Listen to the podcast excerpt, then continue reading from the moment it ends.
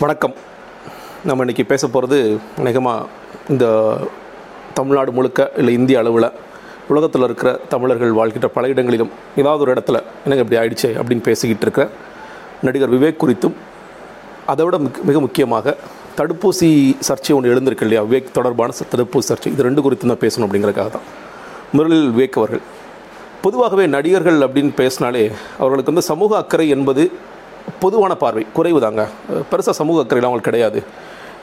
ரொம்ப ஏதாவது பெரிய பிரச்சனை வரும்பொழுது ஒரு டோக்கனிசம் காம்பாங்களே தவிர தொடர்ச்சியான சமூக அக்கறை என்பது அவர்களுக்கு இல்லைங்கிறது நம்மளே பல இடங்களை பார்த்துக்கலாம் இன்னும் சொல்லப்போனால் இந்த அரசியலுக்கு வரத்துடிக்கும் நடிகர்கள் இல்லை அரசியலுக்கு வந்த நடிகர்கள் அவர்களுக்கு கூட அந்த சமூக அக்கறை இருக்கிற மாதிரியான பல இடங்கள் அவங்க காமிச்சிட்டதில்ல. சின்ன சின்ன உதவிகள் செய்வாங்க பெரிய பெரிய உதவிகள் கூட செய்வாங்க. ஆனால் சமூகம் குறித்த ஒரு பார்வை ஒரு விமர்சனம் இருக்கும் இல்லையா? அவங்க மிஞ்சி போனால் வந்து இந்த ஆடியோ வெளியீட்டு விழா இல்லை வேறு ஏதாவது படத்திறப்பு விழா அந்த மாதிரியான விஷயம் அந்த மாதிரி நேரங்களில் தங்களுடைய கருத்துக்களை உச்சபட்சமாக தெரிவிப்பாங்களே ஒழிய தங்களுடைய வணிகத்தில் கூட தங்களோட சினிமா வணிகத்தில் கூட அந்த மாதிரியான கருத்துக்கள் அதில் தான் பாதிச்சிருமோ அது பாதிக்காமல் இருக்கணும் அப்படிங்கிறதுல ரொம்ப கவனமாக இருக்கக்கூடியவர்கள்.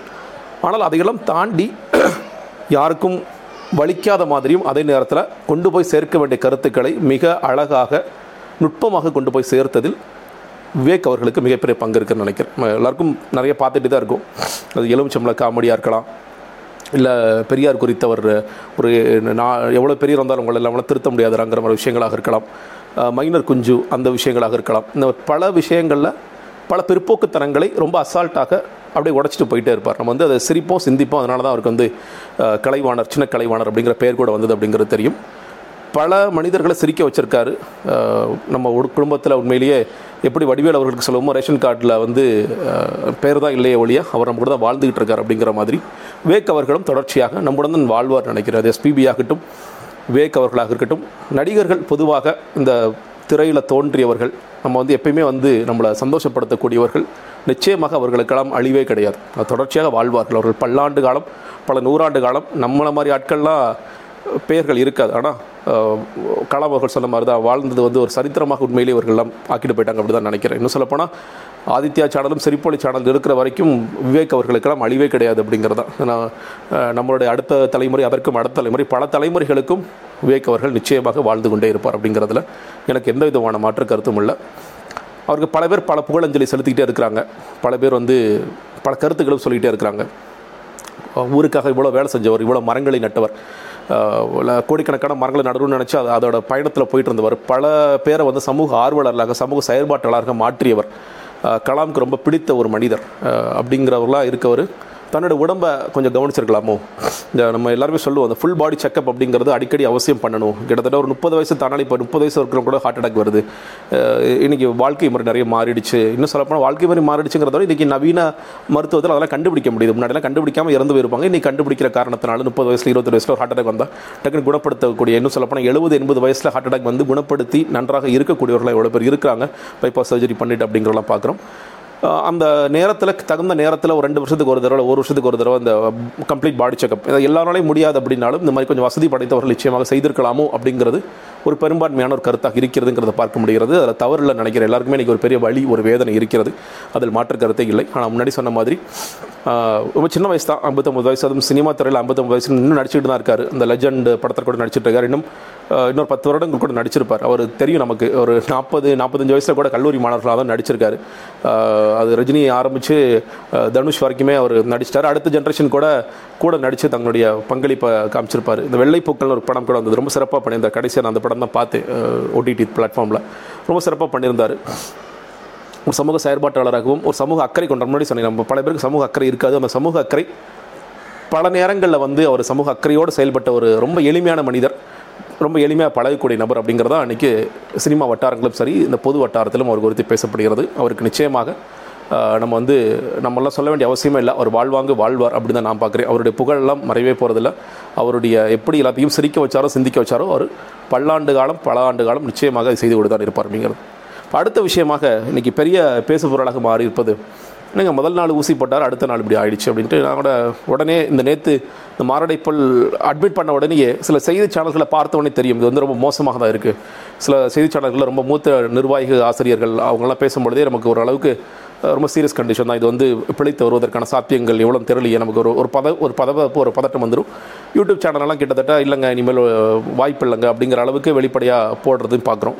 அட்லீஸ்ட் மீடியா வந்து கொஞ்சம் சென்சிட்டிவான விஷயங்களை கொஞ்சம் பார்த்து செய்யணும் அப்படிங்கிறதுல கொஞ்சம் பொறுமை காத்தாலும் யூடியூப் சேனல்லாம் அதெல்லாம் எழுத ஆரம்பிச்சிடுறாங்க அப்படிங்கிறது ஒரு பக்கம் போயிட்டே இருந்தது பார்த்தோம். நான் அப்படியே ஒன்று எழுதியிருந்தேன். ரொம்ப பேட் டைமிங் இது. ஏன்னா முதல் நாள் ஊசி போட்டார் அடுத்த நாள் இப்படி ஆயிடுச்சுங்கிறது குறிப்பாக தடுப்பூசி திருவிழா அப்படின்னு கொரோனாவுக்கான தடுப்பூசி திருவிழா நடத்திட்டு இருக்க இந்த நேரத்தில் தானாக முன் வந்து ராதாகிருஷ்ணன் அவர்களே சொல்கிற மாதிரி அவரை தாங்க முன் வந்தார். போன வாரமே கேட்டார். அப்புறம் இல்லைங்க அப்படின்னு சொல்லிட்டு அப்புறம் இந்த வாரம் வந்தார். ஊசி போட்டுட்டு நான் ஒரு விழிப்புணர்வு ஏற்படுத்துகிறேன் பல நேரங்களில் நான் டெங்கு குறித்த விழிப்புணர்வு ஏற்படுத்தியிருக்கேன். பல நேரங்களில் பல விழிப்புணர்வு பணிகள் செஞ்சுருக்கேன். அப்படி இருந்தாலும் நான் அது செய்யணும் அப்படிங்கிறக்காக அவரே முன் வந்து செய்த ஒரு விஷயம் தான் அப்படிங்கும்போது ரொம்ப பேட் டைமிங் அப்படிங்கிறத நான் கூட கமெண்ட் பண்ணியிருந்தேன். அதற்கு முன்னாடி உண்மையிலேயே விவேக் அவர்கள் இந்த தடுப்பூசி போட்டார் இல்லையா? அது குறித்து நான் பேசியிருந்த விஷயம் பார்த்துட்டு போகணும்னு நினைக்கிறேன். இன்னைக்கு காலையில் நடிகர் விவேக் வச்சு ராதாகிருஷ்ணன் அவர்கள் பக்கத்தில் உட்காந்து ஒரு ஊசி போட்டுட்டு ஒரு விஷயம் சொன்னார். நான் என்ன சொல்றேன்னா தடுப்பூசி போட ஆரம்பத்துல இருந்து இந்த எஃபெக்டிவ் கம்யூனிகேஷன் இருந்துச்சா? தடுப்பூசி போட்டாலும் கொரோனா வரும். ஆனால் உயிருக்கு பாதுகாப்பு இருக்கு அப்படிங்கிற கம்யூனிகேஷன் இந்த கேள்வி வந்திருக்கா? நம்ம கடந்த ஒரு வாரமாக ஊடகங்கள் மறுபடியும் கையில் எடுத்து பேச ஆரம்பிக்கும் தடுப்பூசி போட்டாலும் வருது? அதுக்கு என்ன பதில் சொல்லும் பொழுது அதை எஃபெக்டாக கம்யூனிகேட் பண்ணுங்க மக்கள்கிட்ட. தடுப்பூசி கொடுத்து அச்சம் இருக்கு அச்சத்தை போக்குங்க. ஆரம்ப காலத்தில் மருத்துவர்கள் கூட அச்சம் சொல்ல முடியாது. அவங்க ஹெஸ்டேஷன் இருந்தது. நம்ம வேற ஏதாவது ஊசி புதுசாக வருமா நம்ம வெயிட் பண்ணலாமா அப்படின்னு ஒரு இது வந்து அதுக்கப்புறம் முன்கள பணியாளர்கள் பல இடங்களில் நீங்கள் வந்து சேலம் நினைக்கிற அந்த ஊரில். நீங்கள் முன்கள பணியாளர்களாக இருக்க அண்ணாடி ஊழியர்கள் நாங்கள் போட போராட்டம் பண்ணாங்க. நல்லா ஞாபகம் இருக்கு நமக்கு. இது பல ஊர்கள் அது நடந்துச்சு. அப்போ அந்த அச்சத்தை போக்குவதற்கு நீங்கள் அரசு ஊழியர்கள் மத்தியில் முன்கள பணியாளர்கள் மத்தியில் நம்ம எவ்வளோ எஃபெக்டிவா ஒர்க் பண்ணலாம் ஒர்க் பண்ணது ஃபெயிலியர் ஆகும் தடுப்பூசி வந்து சில ஜனங்கள் ஏன் வேஸ்டேஜ் ஆகுது? இப்போ பல இடங்களுக்கு வச்சுக்க ஒரு அப்பார்ட்மெண்ட் கொண்டு போகிறாங்க ஒரு நாற்பது பேர் இருக்குன்னா இருபது பேர் தான் வராங்க இருபது பேர் என்ன பண்ணுறாங்க தெரியல அவங்களுக்கு. சில இடங்கள்ல நாற்பத்தஞ்சு வயசு குறைவானவர்களுக்கும் ஊசி போட்டாங்கன்னா சர்டிஃபை பண்ண முடியாது உங்களுக்கு இது ஒரு சிக்கல் இருக்குது இப்போ முதல் ஊசி போட்டாங்க ரெண்டாவது ஊசி எப்படி போடாங்கன்னு தெரியல இன்னும் சிக்கல் இதில் இருக்குது அந்த மாதிரி சில செஞ்சாங்க அப்போ அந்த தடுப்பூசிக்கான ஒரு எஃபெக்டிவான கம்யூனிகேஷன் வந்து அரசாங்கம் செய்யவே இல்லை.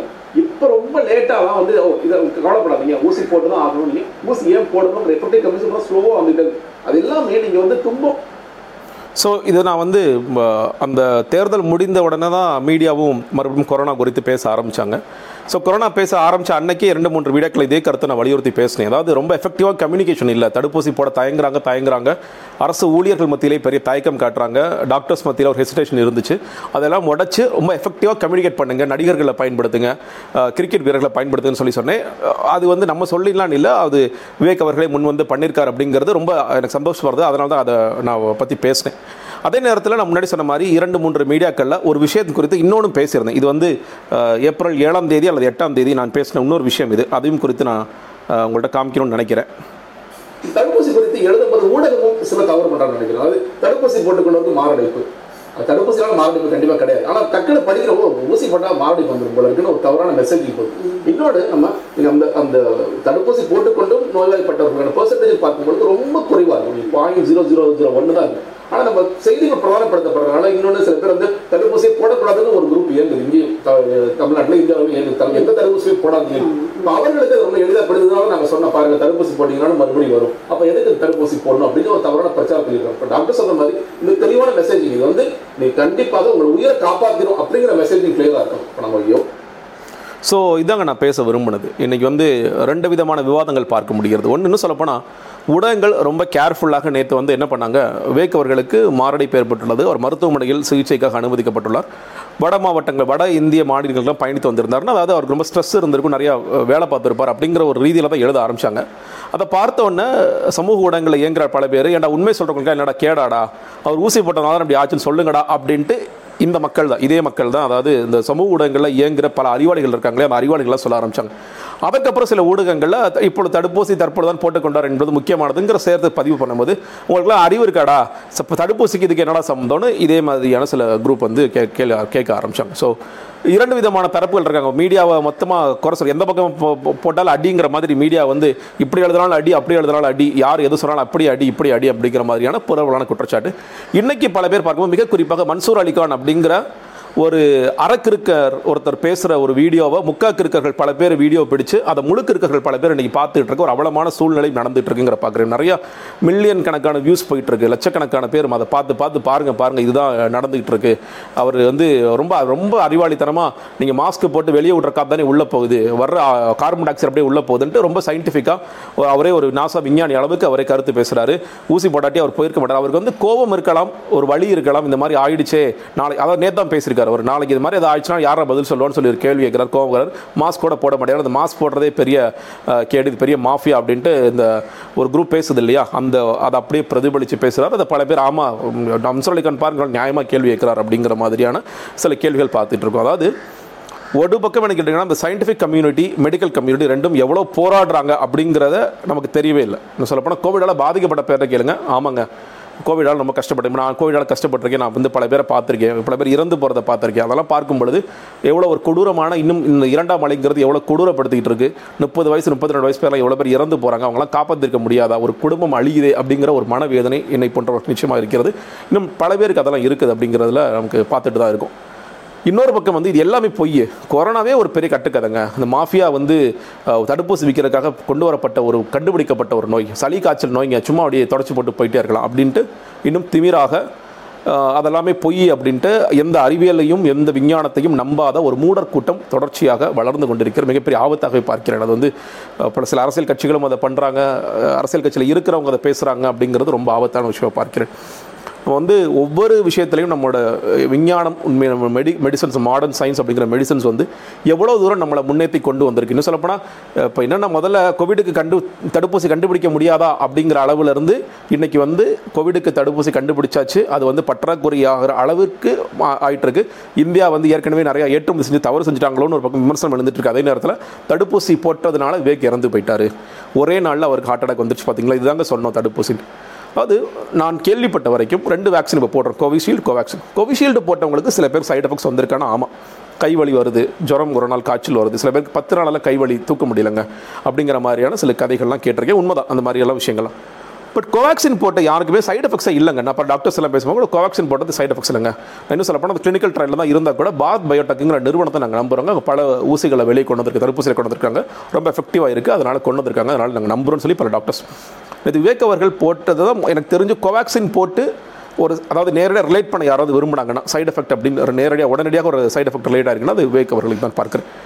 நூறு சதவீத பிளாக் இருக்குது ஹார்ட் ஹார்ட்டில் அப்படின்னு சொல்லி அந்த ஆர்டரியில் இருக்குன்னு சொல்லி சொல்கிறாங்க ரொம்ப நான் நம்ம நான் டாக்டர் கிடையாது. பார்க்குற நீங்களும் எவ்வளோ பேர் டாக்டர்ஸ் எல்லாம் இருக்கிற வாய்ப்பு இல்லை. அவங்க சொல்கிறத அப்படியே நான் ரிப்பீட் பண்ணுறேன் நமக்கு ரொம்ப அடிப்படையாக தெரியும். இந்த ஹார்ட் அட்டாக் இந்த ஹார்ட் பிளாக்குங்கிறது ஒரு நாளில் ஏற்படக்கூடியது கிடையாது அப்படிங்கிறது இனி இந்த ஒட்டுமொத்த உலகத்தில் அந்த மாதிரி யாருக்குமே ஒரே நாளில் அந்த பிளாக் ஏற்பட்டது கிடையாது. அது பல காரணங்களால் கொலஸ்ட்ரால் பிபி ஸ்ட்ரெஸ் இந்த மாதிரி பல்வேறு காரணங்களால் ஹார்ட் அட்டாக் எப்படி இயல்பாக வருதோ அதே மாதிரி இயல்பாக வருகிற ஒரு விஷயம் தான் இதை வந்து உடனே ஊசி போட்ட உடனே அப்படியே ரத்த நாள் இது கிளாட் ஆகி அது போய் அடைச்சி இது மாதிரி தாங்க ஃபைசரில் சொல்கிறாங்க அது மாதிரி தான் அமெரிக்காவில் சொல்கிறாங்க அப்படின்ட்டு பல பேர் பல கதைகளை பிடித்து கொண்டு திரிகிறார்கள். நான் சொல்ல வேண்டியது என்னன்னு கேட்டிங்கன்னா உங்களுக்கு ஊசி போட வேண்டாம் அப்படின்னு நினச்சிங்க அப்படின்னா உங்களோட ஓன் ரிஸ்க் இன்றைக்கி வந்து நமக்கு மாஸ்க் போட்டு பார்த்துட்டோம் கை கழுவி பார்த்துட்டோம் இது பார்த்துட்டோம். அதையெல்லாம் மீறியும் சில பேர் கொரோனா வரத்தான் செய்யுது. நம்ம ஏதாவது ஒரு இடத்துல மிஸ் பண்ணியிருப்போம் அது வந்து நான் அப்படி ஃபுல் ப்ரோட்டோகால்ஸ் ஃபாலோ பண்ண முடியாத சில இடங்களில் எங்கேயாவது மாஸ்க் கழட்டிட்டு பேசியிருப்போம். ஏதாவது யாராவது தொட்ட ஒரு தொட்டுப்போம். ஏடிஎம் ஏடிஎம் சென்டரில் வந்திருக்கு எங்கே வேணாலும் வந்திருக்கலாம். இன்றைக்கு வரைக்கும் எப்படி பரவுது அப்படின்னு தீர்க்கமாக நம்மளால் சொல்ல முடியாத நிலைமை இருக்குது இப்போ நமக்கு வந்து பாதுகாத்திற்கு நீ மாஸ்க் போடு மாஸ்க் போடு சொன்னாங்க அதுக்கு அடுத்தபடியாக இன்றைக்கி வந்து தடுப்பூசி வந்திருக்கு. தடுப்பூசி போட்டிங்கன்னா முன்னாடி சொன்ன மாதிரி எஃபெக்டிவாக இன்றைக்கி தான் கம்யூனிகேட் பண்ண ஆரம்பிச்சிருக்காங்க இப்போ தான் விவேக் போன்றவர்கள் அதை உண்மையில் நல்லா கம்யூனிகேட் பண்ணாங்க. நீங்கள் வந்து மாஸ்க்கு தடுப்பூசி போட்டாலும் ஃபஸ்ட்டு டோஸு செகண்ட் டோஸு அதுக்கப்புறம் ஆறு வாரம் பாருங்கள் அதற்கு பிறகு கூட சில பேருக்கு வந்தால் கூட நீங்கள் பிழைத்துக் கொள்வீர்கள் அப்படிங்கிறத. அவர் சொல்கிறது வெறும் ஃபஸ்ட் டோஸ் மட்டும் தான் போட்டார். அதையும் நம்ம சேர்த்து பார்க்கணும். செகண்ட் டோஸ் அதுக்கப்புறம் போடலை அப்படிங்கிறதையும் நம்ம சேர்த்து பார்க்கணும். இல்லை அதெல்லாம் மீறி இன்றைக்கி நூற்றம்பது பேர் செத்து போயிட்டாங்களாமே. ஆமாம் பத்து கோடி பேர் இந்தியாவில் ஊசி போட்டிருக்காங்க. இங்கே முன்னாடி சொன்ன மாதிரி point zero zero zero one இது வந்து நேரடியாக தடுப்பூசினால் தான் இறந்து போனார்களா? நமக்கு அறிவியல் பூர்வமாக சொல்வதற்கு இல்லை. ஆனால் அந்த பத்து புள்ளி ஆறு கோடியில் ஊசி போட்டதில் இவர்களை தவிர பல பேருக்கு கிட்டத்தட்ட கோடிக்கணக்கானவர்களுக்கு கொரோனா வரவில்லை என்கிறதான் நம்ம பார்க்க வேண்டிய பாசிட்டிவான செய்தி நினைக்கிறேன். இவ்வளோ பேர் வந்து நம்ம கொரோனாவிலேருந்து காப்பாற்றப்படுகிறார்கள் காப்பாற்றப்படுகிறார்கள். லட்சக்கணக்கான உயிர்கள் போகும். நம்ம ரொம்ப ஆரம்பத்தில் பயந்தோம். உண்மையிலே ஒரு வேதனையாக இருந்தது. பரவாயில்ல இந்தியன்ஸ்க்கு ஏதோ நமக்கு ஒரு ஏதோ ஒரு தடுப்பு சக்தி இருக்குது அதனால் நம்ம வந்து பழச்சிக்கிட்டு இருக்கோம். நமக்கு வந்து பெரிய பாதிப்பு ஏற்படலை அப்படிங்கும்போது இந்த இரண்டாம் மலை மறுபடியும் மார்ட்டாலிட்டி ரேட் எந்த அளவுக்கு மோசமாக கொண்டு போயிட்டு இருக்கு மறுபடியும் கொத்து கொத்தாக உயிர்கள் போகிறத பார்க்குறோம். சூரத்தில் பார்க்குறோம். மகாராஷ்டிராவில் பார்க்குறோம். மத்திய பிரதேசில் பார்க்குறோம். ஆம்புலன்ஸில் பிணங்களாக அடுக்கி வைக்கப்பட்டிருக்கு. பிண வரைகளில் அடுக்கப்பட்டிருக்கு. எரியூட்டும் எரியூட்டு மையங்களில் வந்து எரிக்கிறதுக்காக பிணங்களை வரிசையாக வச்சுட்ருக்காங்க. அப்படிங்கிற அளவுக்கு மோசமாக இருக்குது இட்டாலியில் இல்லை இந்தியாவில் இது நடந்துகிட்டு இருக்கு நீங்கள் பார்க்காடி செய்திகளை தயவு செய்து கண்ணை விழித்து பாருங்கள் இதிலிருந்து தப்பித்துக் கொள்வதற்கு ஒரு ஊசி இருக்குது அதை நீங்கள் போடுறதுனால உங்களுக்கு எதுவும் ஆகாது. இன்னும் சொல்லப்போனால் முன்னாடி சொன்ன மாதிரி மிக மிக மிக மிக மிக குறைவான நபர்களுக்கு மட்டும் கொரோனா வருகிறது. அந்த கொரோனாவிலிருந்து வர்றது சில பேர் இதுக்கு நேரடியாக தொடர்பற்றவர்கள் கூட இறந்து போகிறார்கள் அப்படிங்கிறத பார்வையாக இருக்க வேண்டுமே தவிர இந்த ஊசி போட்டதுனால இவ்வளோ மோசமாயிடுச்சு அப்படின்னு ஒரு பிரச்சாரம் பண்ணோம் அப்படின்னா நம்ம வந்து என்ன சொல்கிறது இன்னும் பிற்போக்குத்தனமாக இன்னும் நம்ம வந்து கற்காலத்தில் இருக்கோம் அந்த அர்த்தம். நம்ம வந்து ஒரு ஒரு பிரச்சனை நான் புரிஞ்சு கொள்ள முடிகிறது. என்னென்னா நம்ம வந்து இந்த ப்ரைவேட் கிளினிக்கில் போனால் நம்மளை காசு பிடிங்கிறாங்க பெரிய மாஃபியா இருக்கிறாங்க அப்படிங்கிறதையும் இதையும் நம்ம ரிலேட் பண்ணி ரிலேட் பண்ணி நம்மளை நாமே கொல்லக்கூடிய இல்லை நம்மை நாமே தற்கொலை செய்யக்கூடிய இடத்திற்கு நாம் நம்மை தள்ள வேண்டாம் அப்படிங்கிறதா என்னுடைய அன்பான கோரிக்கை. தயவு செய்து இந்த மாதிரியான கதைகள் பேசாமல் விவேக் வந்து இதனால் இறந்து போயிட்டார் அப்படிங்கிற கதைகள் பேசாமல் இன்னும் சொல்லப்போனால் அவருடைய ஆசையாக இருந்தது கூட எல்லாரும் ஊசி போடுங்கிறதா அவர் கடைசியாக மீடியா பற்றி பேசுனது. அதை வந்து நிறைவேற்றுவதுதான் அவருக்கு நாம் செலுத்தும் உண்மையான அஞ்சலியாக கூட இருக்கலாம் அப்படிங்கிறதோட விடைபெறுகிறேன். நன்றி வணக்கம்.